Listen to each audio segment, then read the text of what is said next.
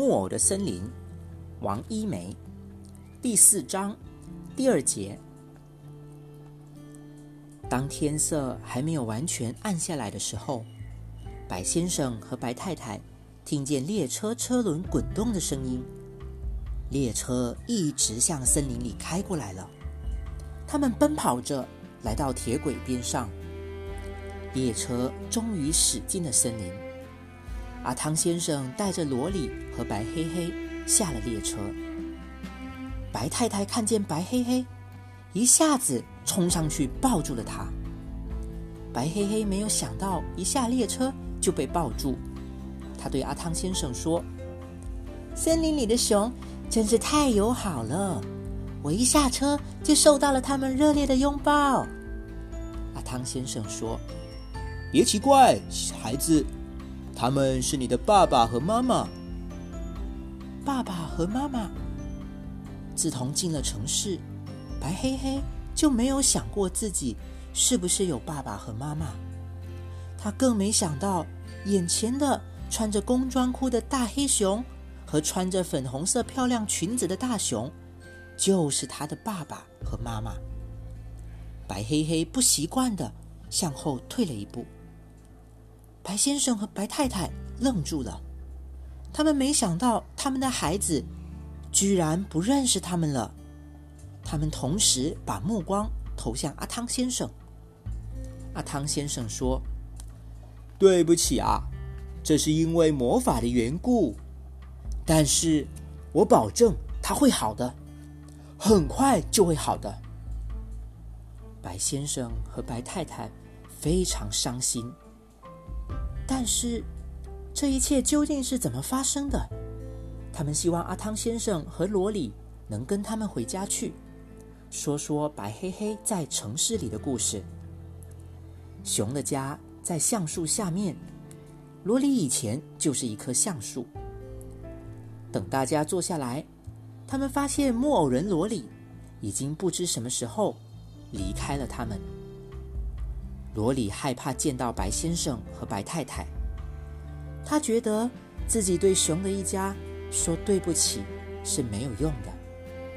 他要尽快找到他的树墩，找到他的另外半张低音魔法歌谱。返回森林，罗里觉得自己又变成了一棵树。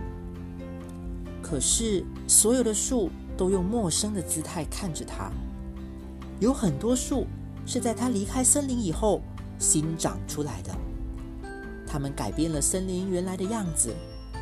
罗里不能很快找到属于他的树墩了。罗里离开森林的时候，他的树墩有二十圈年轮。经过这么多年，他的树墩变成什么样子了呢？他这样出现在树墩面前的时候。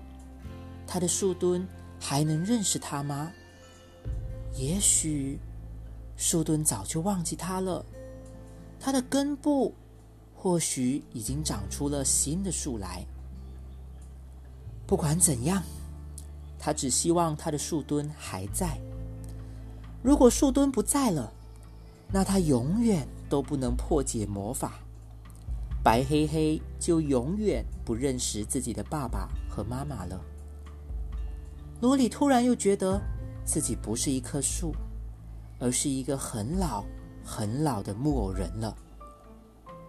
从一棵树到一个老木偶人，罗里已经走过了许多年。这些年来，他把大部分的时间都用在复仇上。由于他白黑黑不认识自己的爸爸和妈妈，他不知道熊爸爸和熊妈妈。会不会来找他算账？如果他们来找他，也许他反而会觉得轻松一些。夜晚，在森林里，罗里迷路了。许多年前，他作为一棵站在原地的树，根本就不认识森林里的路。他像一只耗尽了力气的地老鼠。疲倦的靠在树干上，抚摸着树皮，沉沉的睡去了。在熊的家里，白太太为白黑黑铺了粉红色的床单，盖上粉红色的被子。白黑黑在温暖的床上暂时睡着了。这时候，离熊正式冬眠的日子还有一天。阿汤先生正在给白先生和白太太讲白黑黑在城市里的经历。听完以后，白先生和白太太说：“那个木偶人罗里呢？